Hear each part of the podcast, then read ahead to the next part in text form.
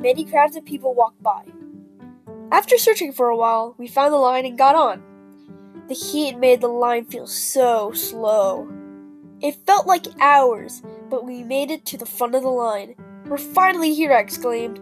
Then, the metal gates opened, allowing us to enter the boat. The ride started. The large animatronic dinosaurs made the ride seem more alive.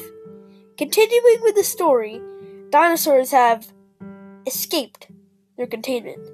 Dinosaurs began to spit water at us. Then, the boat started climbing up into a tunnel.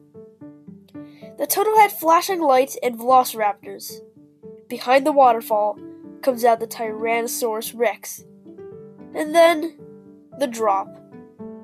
I knew I would definitely get wet, so I ducked. After hearing a large splash, I got up and saw my family soaked. We had so much fun.